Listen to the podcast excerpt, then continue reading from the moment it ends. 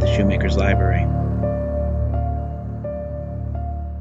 Annabel Lee by Edgar Allan Poe. It was many and many a year ago, in a kingdom by the sea, that a maiden there lived whom you may know by the name of Annabel Lee. And this maiden she lived with no other thought than to love and be loved by me.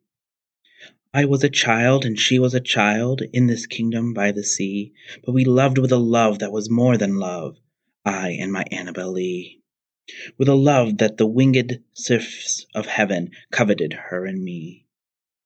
And this was the reason that long ago in this kingdom by the sea a wind blew out of the cloud chilling my beautiful Annabel Lee so that her high-born kinsmen came and bore her away from me to shut her up in a sepulchre in this kingdom by the sea.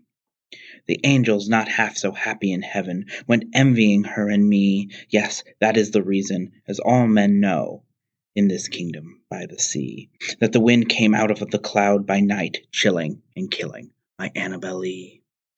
But our love, it was stronger by far than the love of those who were older than we of many far wiser than we, and neither the angels in heaven above nor the demons down under the sea can ever dissever my soul from the soul of the beautiful Annabel Lee.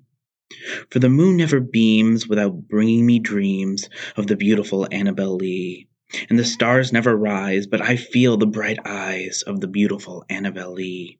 And so all the night tide I lie down by the side, In the sepulchre there by the sea, In her tomb by the sounding sea.